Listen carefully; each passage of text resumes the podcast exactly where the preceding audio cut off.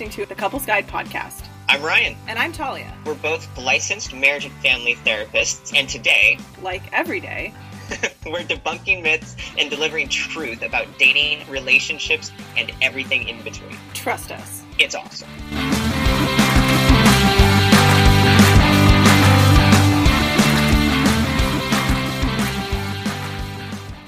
Episode 105. I do not actually no, I refuse to record today, even though we're uh, technically recording right now. doing it. uh, no, I am not going to do anything different besides sitting here. Fine. If you must. if you must resist, I will allow it. Fine, we're done. Over it. Oh, we're just done with the show completely. Done with the show. Over. Perfect. Goodbye, everybody. See ya. We hit our 100. This is our fifth after it, and it finally imploded. Yep. And I don't want to be. I don't want to be accountable for this this show anymore. Yeah. I don't know if this has anything to do with what we're talking about today. Um, I, think, I think the the general themes for the listeners who are like, "Why? What are they doing again?" What? What's their weird thing? Discussing accountability and uh, accountability, responsibility, taking ownership as not only themes in couples therapy, but also themes that you could pull out from your own individual therapy in session is part of where I want to go when the therapist is interacting with the clients, as well as out of session in your own civilian, like day to day life as a client. So that's where I'm hoping to go today. Yeah, love this. And this is a cool idea that you brought to me a while ago, and um, something that you attune to regularly in your work that I don't. So I'm really excited to kind of hear this. I have some I mean, when you've told me some of these ideas, yeah. I have some of like my versions of it, but and I, but I, so I'll probably throw my spin on it. But why don't you lay that foundation about what you're talking about, about these really cool things to look for, both in the therapeutic space as well as just in daily life with resistance and accountability. Mm-hmm.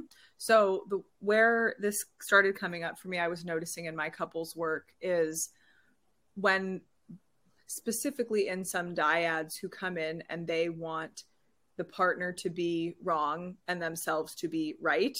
Mm-hmm. Maybe not moralistically, but they're like, well, if he would just or she would just change this, then I would, you know, they're not mm-hmm. taking accountability for what they do. And we touched on this, I think, last, um, I was about to say session, last episode. last um, session. A common theme, the last session, you and I, uh, we're in couples therapy for our podcast Heck relationship. Yeah. Um, yeah.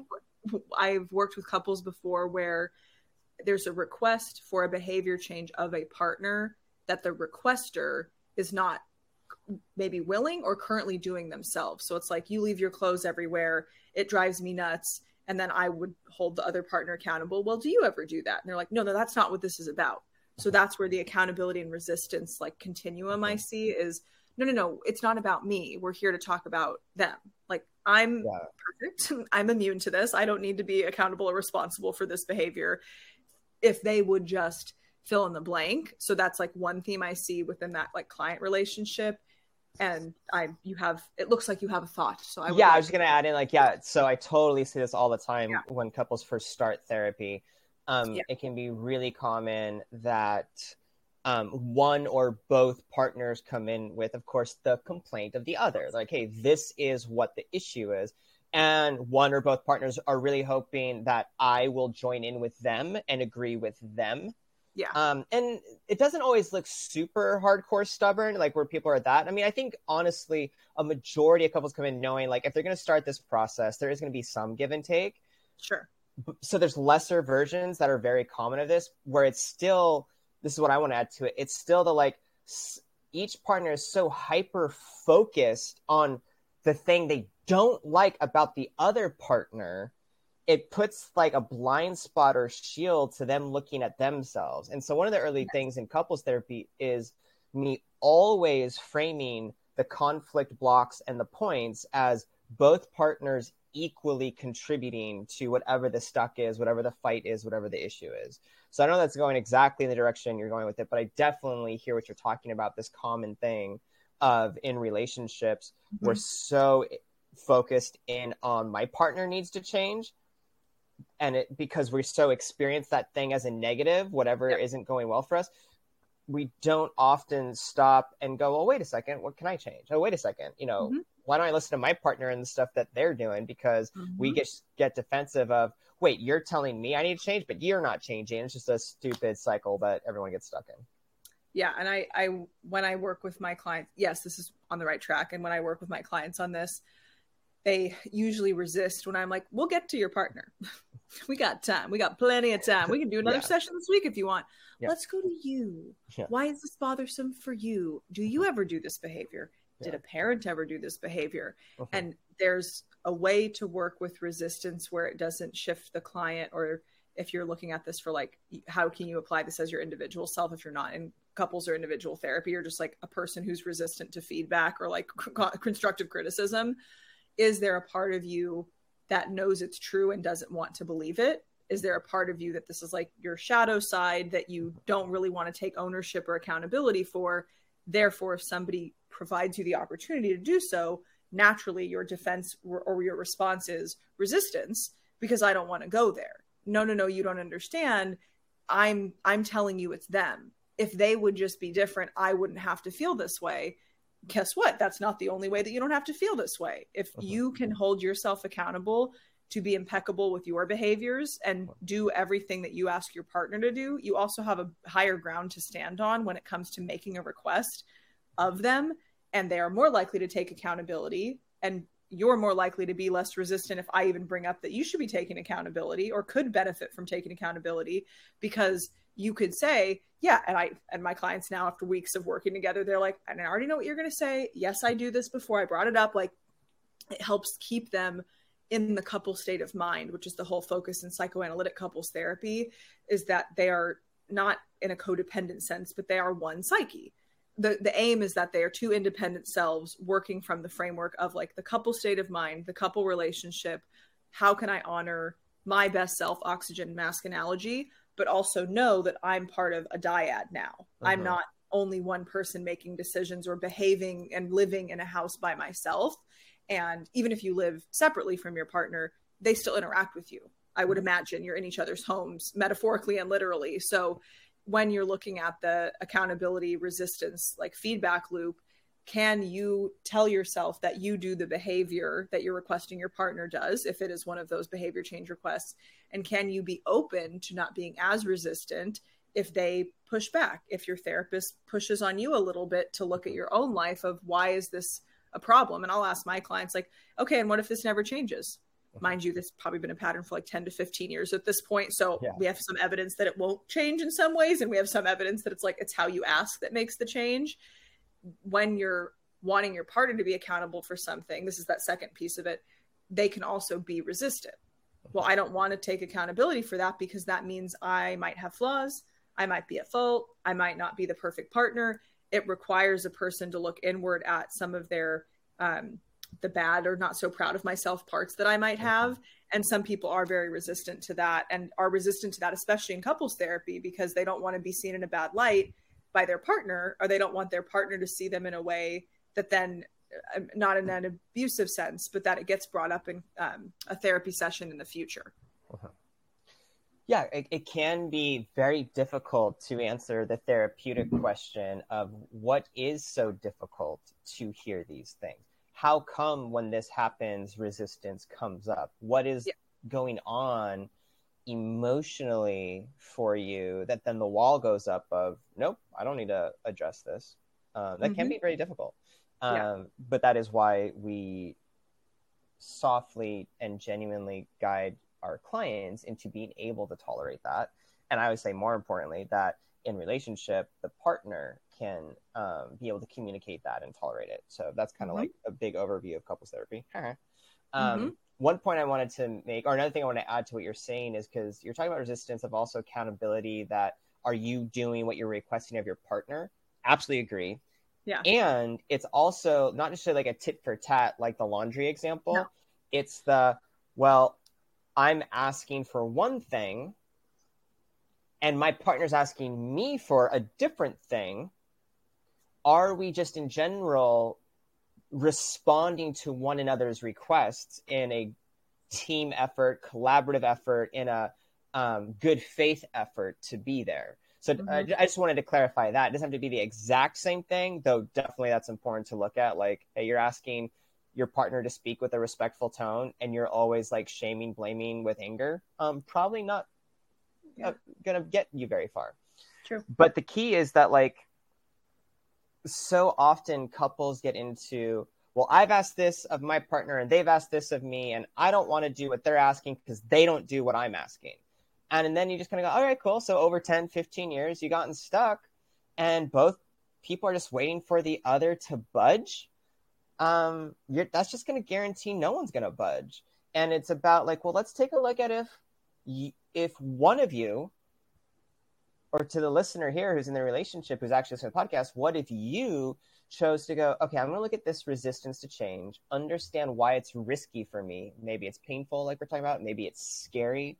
Mm-hmm. Maybe it's like I'm I don't trust that if I put effort into change, my partner will also. Right. But let's look at that, work through that difficult emotion so you can then, as you said, can I get to the higher ground? Or also, I would say, start the change process. Because yes. The when you lower your resistance and start working to try to do what your partner's been asking of you, then your partner will see that and go, oh, they're putting the effort in. They're listening to me and my needs. That feels good. I can start doing the same. I'm going to start lowering right. my resistance to their requests. Right. And right. that's where you go into what we've talked about before about the, the positive spiral upwards. Now it's the, instead of this like negative sentiment that goes down, down, down, down, down, and you're an override, as we've talked about, and you're just like, no, no, no. You're switching the direction of, oh, look, we're both pretty different. Maybe it's not perfect. Maybe there's still plenty of times laundry is left on the floor, but there's a lot of other great moments where it's been picked up. And it's like, mm-hmm. I, we both know we're putting the effort in that goodwill yeah. goes so far to lowering resistance and actually leading to a change in a relationship. Yes, and that change will be more long lasting when it's done so out of individual volition rather than under duress. So yeah. if your partner is like, "Well, I don't want to lose you, so I'll change." First of all, many many complications potentially with that, but you would like you would like it more so if somebody brought something up to you and you had the space to change it and hold yourself mm-hmm. accountable rather than the partner, which is where nagging comes in. We can do a whole episode on what nagging actually is and how it feels, what it isn't, why people do it. Um, I think that would be a good one because that does come up in sessions a lot, and it it almost manifests sometimes not like the woo woo manifestation, but it manifests sometimes as trying to hold your partner accountable. Well, you said that you were going to do this thing where is it like where are my results that we agreed upon and having a we've talked about this like having an agreement that you follow up on like after we've made it a deal like uh-huh. deal i will pick up my laundry you will pick up your laundry by friday mornings and you start to notice over like the course of let's say three to four weeks not just one week like give somebody time to change that uh-huh. it's not being done then instead of nagging your partner being passive aggressive being critical etc which is going to increase their resistance to be accountable and also uh-huh. if you bring it up in couples therapy then i will be looking at you of like how are you bringing it up i have no yeah. doubt you're bringing it up but uh-huh. how and that's yeah. where last episode comes in is like are you hinting are you being direct and if you're being direct can you be direct in a kind way hey we had a deal. This is what we talked about. From my understanding, our deal was X day, X time, X behavior. Do we need to renegotiate that, or is that something we can still adhere to? Uh-huh. Really coming at it more from like a business lens rather than it being it's personal, I'm hurt, etc. It doesn't mean those feelings are invalid, but likely rare cases, your partner's not sitting there going, you know, it would really piss my partner off if I just leave one sock and don't do what I've agreed upon because I love being nagged said no one ever. Like that is yeah. usually not what people are wanting. And if you are in a tit for tat relationship, you need a whole different kind of couples therapy if that's where you're at. Important conversation, different conversation than this. Yes. uh, what I get curious then about oh let me back up so this is so we've outlined this dynamic yeah. and some of what can happen in therapy and also you know the relationship and then also what we're talking about is the template of what yes. to be doing differently how do you support clients, whether it's individual or couples, to lowering resistance and or increasing accountability. I have some ideas about how, yeah. you know, again, I don't, I haven't historically thought this way, but as I'm mm-hmm. kind of putting this concept into my work, I have some ideas about how I support couples doing that. I'm curious for you, Talia, how do you help your clients lower resistance, increase accountability? So the first step, the how I help my clients lower resistance is the classic validation and empathy and leveling with them that the current way they're doing it as evidenced by what they're bringing up clearly isn't working if it Let were me- working, I- it would be yeah go ahead I want to interrupt that. Uh, Yeah. um, I think that's so important because actually, I think there's two things you're you're pointing out there. Yeah. That I that I also do with my clients in a you know and slowing it down, is I interrupted. Yeah. First of all, that validation piece is so key. When and we and we do that in therapy all the time, and it's such an important skill for this dynamic in a relationship when there's an Mhm. issue. When you can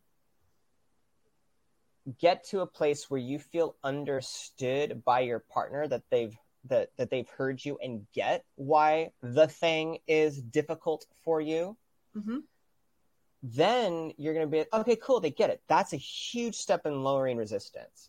And it's why i always work with my couples to start with understanding each other first then go to problem solving. Listen then solution. If you so many times couples go straight to the solution thing and Right. by the way these types of behavior requests are very clumsy offers of solutions like Mhm. hey pick up your laundry because that's the solution to me not liking this as opposed to sitting with the understanding of why is that so distressing for some people having laundry on the floor isn't a big deal that's how they Mhm. live their life whatever let's understand why that doesn't feel good why it's stressful for me to see that visually on the floor it's why every time i see that i feel like i'm not important to you because I've made these requests in the past. Or every time I see that, I just go, oh, so nothing I have to deal with when I'm already stressing out about these other things. Understanding that then brings the resistance down to offer the solutions. And now it's like, oh, cool. Now that you understand me, I'm down to hear some feedback about Mhm. what I might be able to do differently, what we might be able to do differently. So that's why I just want to jump in on that. The validation piece is so key because that brings connection in relationship whether it's with your therapist or whether it's in the relationship. And when you're connected you're in a place of cool we're a team. Cool. Mhm. now we can find new solutions to old problems because it's We're not a same page. confrontational place. It's we're on the same same page. So i Yeah, just wanted and- to and- jump on that real I appreciate you bringing that up because that's where the empathy piece comes in as well. With a lot of the couples I work with, the wives, I I align with the male psyche sometimes more than the female psyche. Though as of late, I align a lot more with the female psyche. So I've seen the spectrum of it, but the the um the uh, grievance uh, is the word I'm looking for. Of I wish they would just know. Why do I have to keep bringing this up? I have shared, like like we said last episode, directly, indirectly, etc. And sometimes it isn't yielding a result. Um, and I I level with them of like, no, I I trust me, personally and professionally. I get it. I get how hard that must be to feel like you have to do everything all the time, to feel and in most cases actually be responsible for the whole family, the whole household, the whole what have you.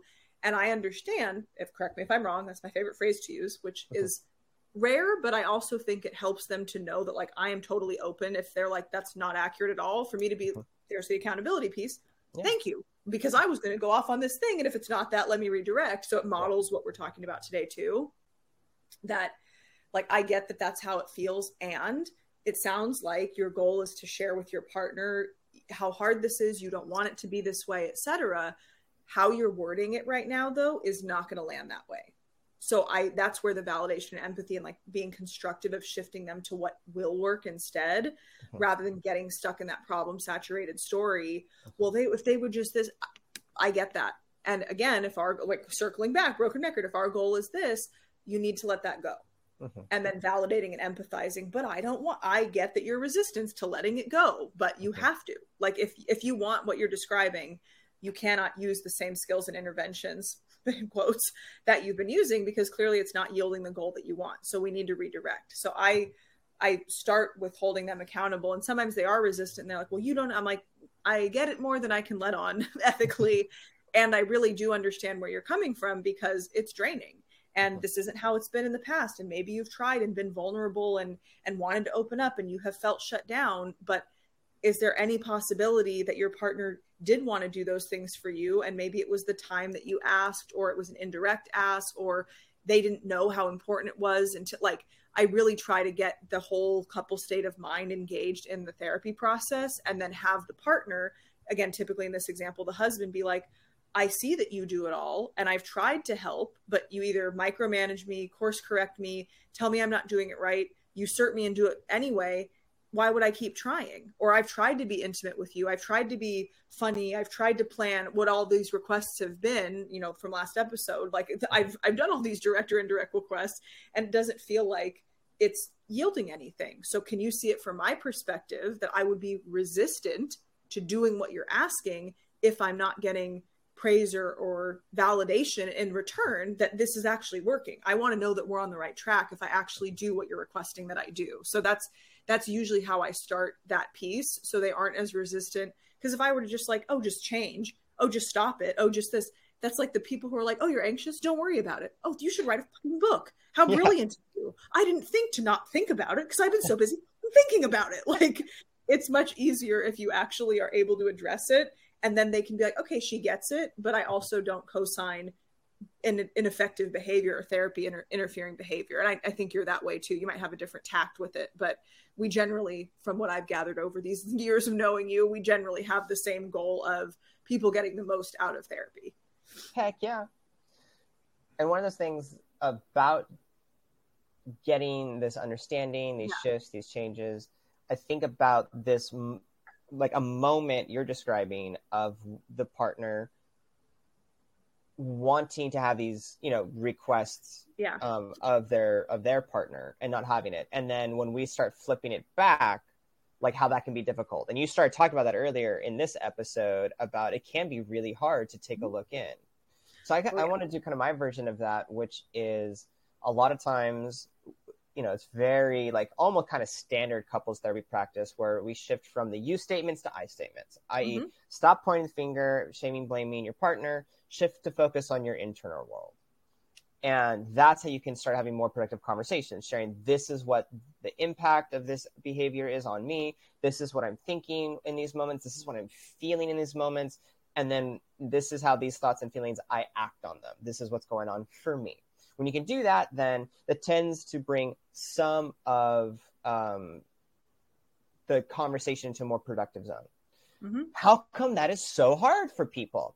And that's kind of what I want to dive into is yeah. that like why is it why do we just naturally go to I want to focus on my partner and what they need to do differently? And I've already mentioned that part of that is sort of a, a clumsy way of finding a solution to a problem but that begs the question what is the problem? What is going on? And that is always like one of the things mm-hmm. to slow down. It's like what is feeling so difficult there? And then more importantly why is it so difficult to look at i'm struggling with something? Yes. Why what is going on that it's hard for me to look at wait this does stress me out?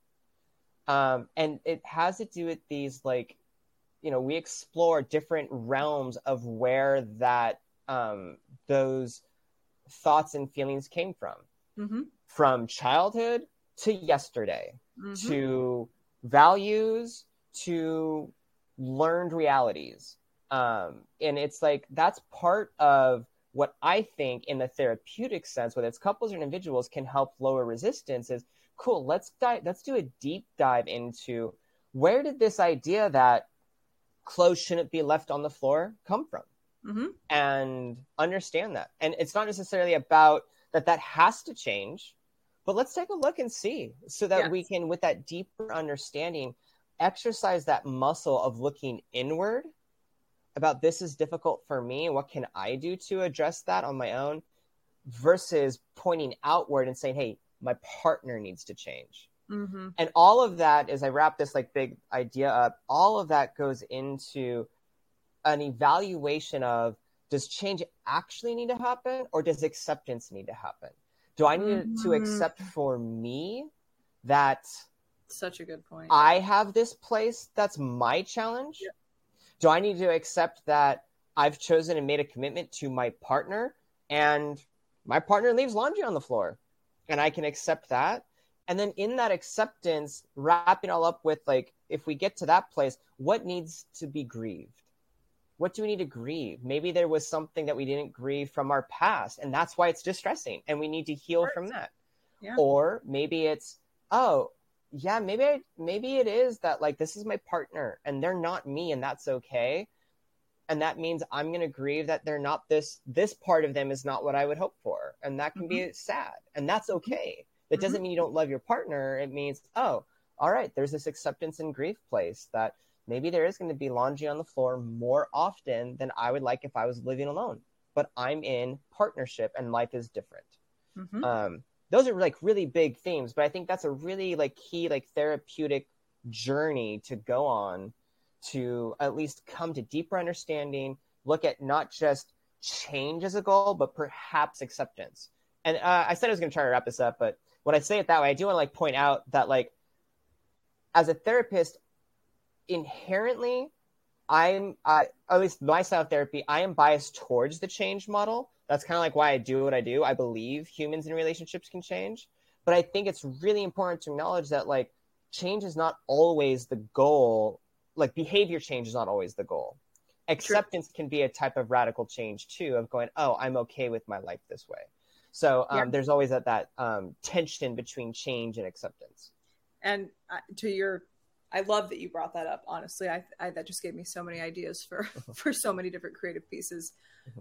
When you're you first brought up the question of why is it so difficult? I'm paraphrasing. Why is it so yeah. difficult for us to look inward at our own parts that we may not like? I'm I may not have skill or familiarity with acceptance on a subconscious level or maybe like half conscious level, which is why I would be more resistant to looking at parts of myself that I don't like that honestly maybe my partner's already accepted about me.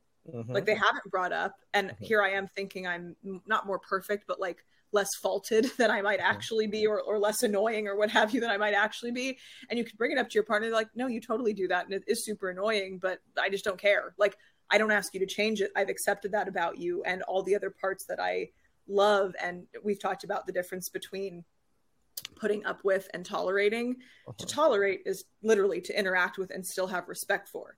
Uh-huh. To put up with is what we often think about. Oh, I'm tolerating them. That's actually opposite. To put That's up with is like, yeah. yeah oh exactly i gotta do this and that you know i guess we often conflate the two and it's so important that we want to if we are putting up with certain behaviors and we don't really think we can handle it and we've made a behavioral change request and it's a deal breaker i wouldn't recommend pursuing or continuing if at all possible that relationship because it's going to lead to a lot of resentment and a lot of gridlock and what we've described resistance in the beginning of this episode less accountability. If you can move towards acceptance and from the beginning maybe lead with not benefit of the doubt blindly trusting and being like nothing bothers me at all. They're literally so perfect. We're not talking about that. It's really about i accept that's the way that you are. I accept that with all the other wonderful qualities about you comes some laundry on the floor or some forgetfulness or some dishes in the sink. And to me i'd rather put up with that. I would rather put up with that and i accept that and love you unconditionally especially if i know it's not personal. That's something for me to accept too. It's not personal. I don't need to make it personal unless my partner is like, yeah, and I have been leaving it on the floor to piss you off because the other day you didn't like if it's not the tit for tat, you can more easily move into acceptance. And to your point, not everything has to be a behavior change. It, it nay, some things do have to be a behavior change, but it might be you changing your behavior and taking accountability and, and acceptance within yourself about your partner. Like that might be who needs to change the behavior yeah. is you. Well, and recently on, on the podcast, I, I, gave like the, I, maybe it was the last episode too, that, that example of like, um, there might be a behavior change, but it's, it's you, not your partner. And, mm-hmm. and so the example with this of the laundry on the floor is like, there's been this focus on, Hey, the laundry has to get picked up. Maybe the change is you have to be okay with the laundry on the floor.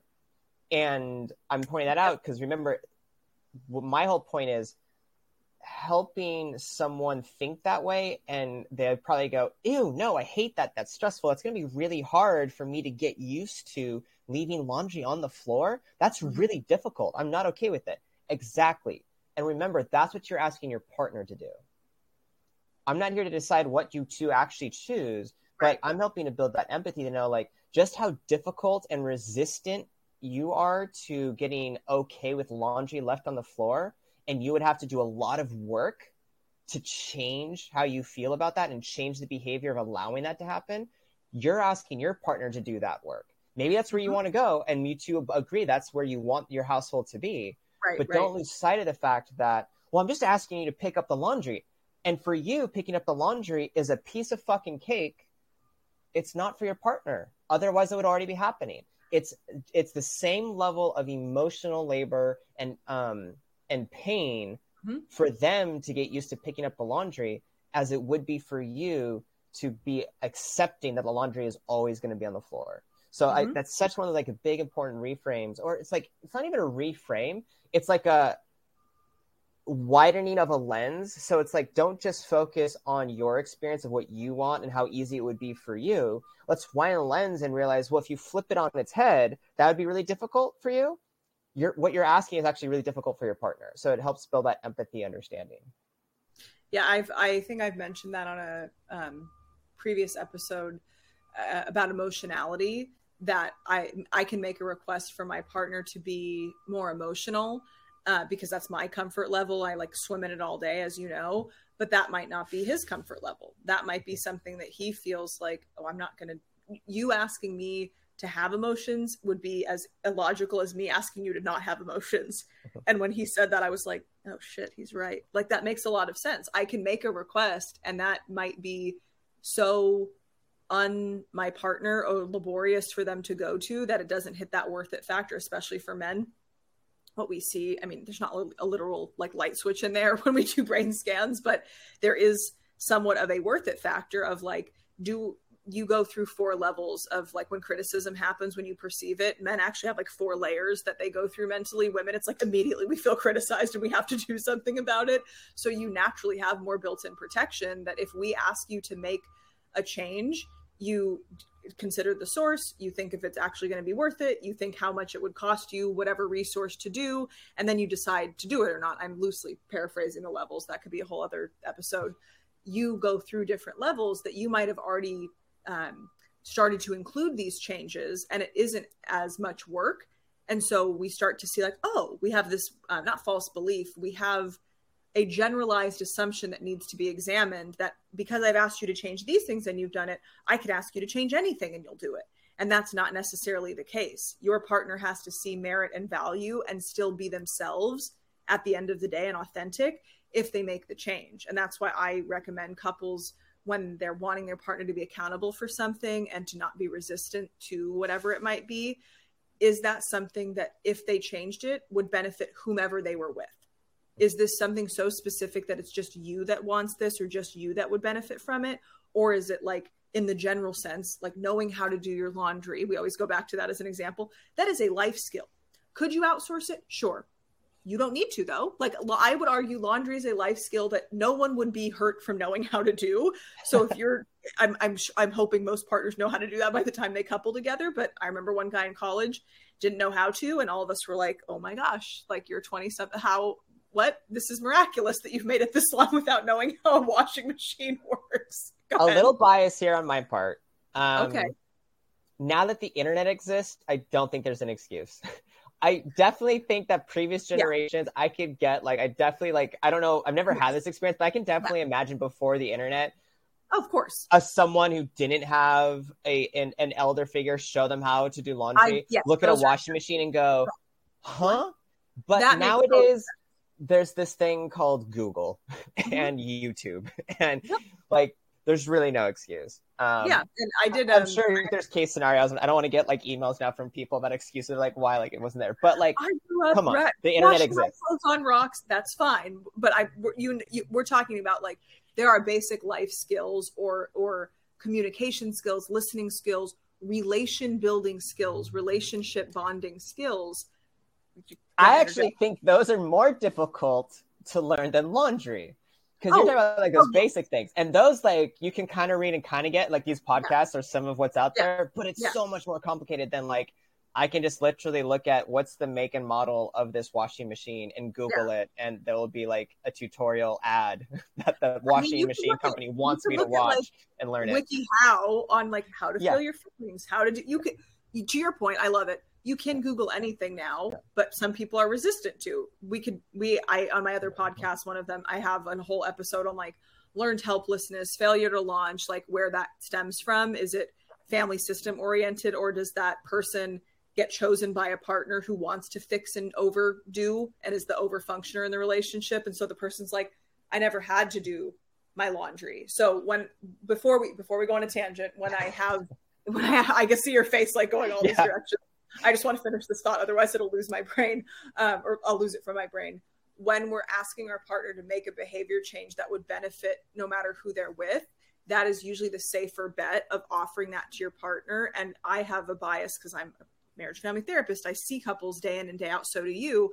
My partner is not a marriage family therapist. When I make earlier on when we were like first together, I would make requests of like, and this is why, and I'm not saying it just for me, but literally anybody you date, this is what's going to happen. Like, here we go. And he's like, okay, that makes sense. I explained it in a way that he saw the benefit not only now, but in the future and it's i brought it up once and it's a non-issue and i've not had to nag or bring those things up again a because of how i framed it and b because i explained the benefit was not just for me it would better us and if we were ever not together it would benefit whomever he was with like you have to know how to word it for your partner to actually be less resistant that's my my yeah. um what's the word my and my ending keynote for that point well and i can take that with the tangent that i thought of yeah. that like how you word it for your partner to be less resistant is how you word it so you don't overwhelm your partner. My little yes. thought was like always look for the overwhelm. And yes. I, I got that idea when you're talking about like that that learned helplessness. That's a real thing. And I, and I think about, oh yeah, how how do I support my clients to do that? It's because they've learned to be helpless. So they've never developed the skill to Google something and take initiative to learn. And for those of us who've never been in that position, we forget like if you don't know how to do that, it can be very overwhelming to start imagining how to do that. Yep. It's like yep. to those of us who were like I'm saying my bias, like it's so easy. You grab your phone, you Google something. For someone who's never done that, or maybe doesn't, you know, I'm even thinking like maybe like um, someone who's not around technology a lot. It can be like just because I don't know it, it's overwhelming. So I don't even want to touch that shit. Mm-hmm. Um, that's really difficult. And mm-hmm. I think overwhelm, not all the time, but very commonly is going to be a key piece to look at for resistance when you're talking with your partner. And here's mm-hmm. the thing, because this happens a lot where um, one partner says like, ah, I've made this request, please do the thing. And their spouse is like, kind of like off-putting, like, oh yeah, whatever, I get it. And, or not a big deal. I'm cool with it. But then in therapy, we talk about it deeper. I do my thing, slow it down, try to look at how come it is difficult. And so often a feeling of overwhelm actually is underneath that. So, you know, if you're listening to this and your assumption about these requests from your partner is like, it's not a big deal, pick up the laundry, go ahead and do an exercise for yourself and assume it's overwhelming for your partner.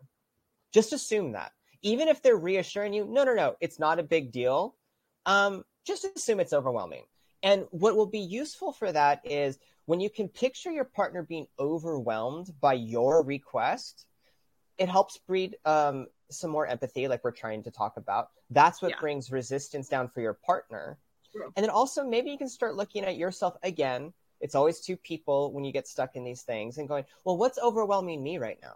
How come mm-hmm it's difficult for me to look at where I can change. Where does my mm-hmm. overwhelm go? That word and that emotion, overwhelm, is always such a, a um, important X marks the spot on the roadmap to connection. That anytime I can bring that into couples to be thinking and understanding how am I overwhelmed? How's my partner overwhelmed? It's such a light bulb experience when couples can really start accepting and seeing that in themselves and each other. Um, overwhelm, mm-hmm. overwhelm. I can't stress enough how important it is to be curious about what's overwhelming for for these situations. Yes, oh, and and when I've, I've brought that up to couples, and usually the response is like, "Are they fucking idiot? Like, how is this overwhelming to them?"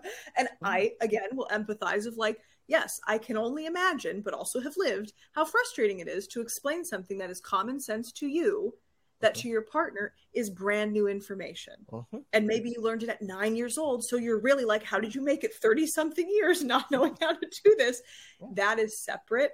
That that overwhelm that you feel is separate and can be honored the same way that the overwhelm or frustration or like confusion, whatever emotion or experience your partner is going through, both are valid. And this is this is separate from the therapeutic trope of like both two things can be true at the same time. This is really about you can be pissed off or frustrated or shocked or or what have you at that your partner is overwhelmed by this and you can still be kind about it. You don't have to let that inform you to be dismissive or critical or what have you. And i'm glad that you brought that up. I've gone through that in my own partnerships recently where he was saying something of like well i just that wouldn't have been that big of a deal to me. And i was just like well good for fucking you like I'm pretty sure I was at my worst self at that point. I was like, "Well, good for you. Like yeah. that's nice that it wouldn't be for you, but it was for me." Mid sobbing because I'm so hormonal. He's like, "Okay, I get it, but literally all you had to do was say like, I need help." And I shared that with you off air before, and I was like, I wasn't even in the mental bandwidth. I just wanted you to know, you know, we all have our moments, but really being clear on like, to your point, if you bring something up and you share that, you can also say, I know, either from experience or I'm guessing, you don't have the same issue I have. That's why this is a problem because we didn't interact assuming that we were on the same page. What overwhelms me might be your norm. Working from an overloaded schedule of this constantly being busy and overscheduled brings comfort to some people and brings overwhelm and chaos to another. Mm-hmm. So we have to level with the person of like, they're not me. That's the whole point of why I'm with them in, in many ways is that they're not me as a self. I'm not dating a clone of myself. I would drive myself nuts, frankly. I don't know about you. I want someone different. But sometimes those differences rub up against me wanting to be, which we've talked about in previous episodes from that analytic concept. Like, we all have this desire for our partner subconsciously to be that like omniscient, omnipresent parental figure who can meet all of our needs non-verbally without us having to ask, which directly translates from that infant parent relationship that sometimes we were met in and our parents did meet all of those needs without literally us having words at those ages. And sometimes they missed us. And the same thing is going to happen in your adulthood relationships where sometimes your partner nails it and they're like last time you said you were overwhelmed by this just know i went ahead and took care of this in advance. And other times they're going to drop the ball because you didn't toss them the ball be yeah. very mindful when you bring up to your partner, like you dropped the ball and this. They're like, I didn't even know we were playing the game. I didn't yep. know we had called back in from a timeout, coach. Like you didn't tell me. yeah. Um, I, I, I like that this all goes back to in relationships with our partners, we are different, mm-hmm. and it's all about accepting our differences. Mm-hmm. Uh, all about, yeah, it's all about. It really is a big deal. I mean, there's collaboration and stuff um, to meet in the middle, at times, but it's really like, hey, we're different and we need to be honest and accept that. Um, and just to reiterate, I mean, we say this all the time, but such an important thing to always talk about. Like, um, probably the differences is what attracted you to your partner, yep. and then over time, then it becomes the frustration. Um, yep. Welcome to relationship. Um, and it's honoring yes. that, like, okay, cool. Like in this moment, I'm frustrated. Let me deal with that, and instead mm-hmm. remind myself that's why I was attracted to my partner and I want to accept that they're different. Back to laundry on the I floor. Said, I said Back, that very thing to oh, yeah? him last night. Oh, I was yeah. like, I love that you are so go with the flow. I honestly admire it. I envy it. That's part of why we're together. And in these moments where I've slept three hours and I'm so tired and I haven't showered and I'm exhausted, I want to strangle you. Truly. Yeah. I just want to wring your neck and shake you a little bit and then be like, can you give one fuck? Could you care a little bit more so I could be more chill? Because if we have this bandwidth between us, something's got to give. And I don't know if um, this this I think is something that happens with the accountability resistance piece too. If you bend a little bit, I'm willing to bend too, so we don't get stuck in that gridlock.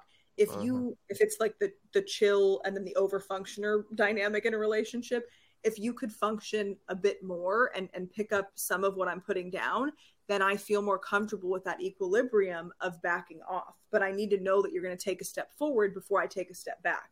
It might be not worthwhile or require too much courage in that moment to take a step back preemptively, hoping you fill in that space. So, mm-hmm.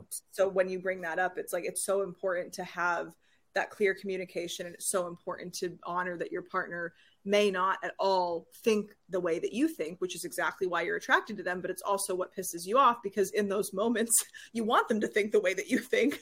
you want to share that one mindset of like, well, that's what I would have done. And if you end your sentence with that, that is more work for you to do. Have you ever told your partner that's what you expect? Have they agreed to it? If yes, then you could be like, what the heck, dude? Like, you should have done this because we talked about this. Yeah, um, I'm just checking with myself and as i think about it i think it's really true like if if that language is coming out of me that's what i would have done or this yeah. is how i do it like actually that almost every time is a signal to like oh i need to check some of my assumptions my judgments myself me. i have a little work to do yep. um, because why am i thinking that my partner should be exactly like me so that's like a that's a little red flag. just like here to live, obviously. Come on, Ryan. it's like just to be a doppelganger, and do exactly what I do. Because I wouldn't have to deal with conflict and friction, and I would just get my way and have it be easier, especially on three hours of sleep. ah.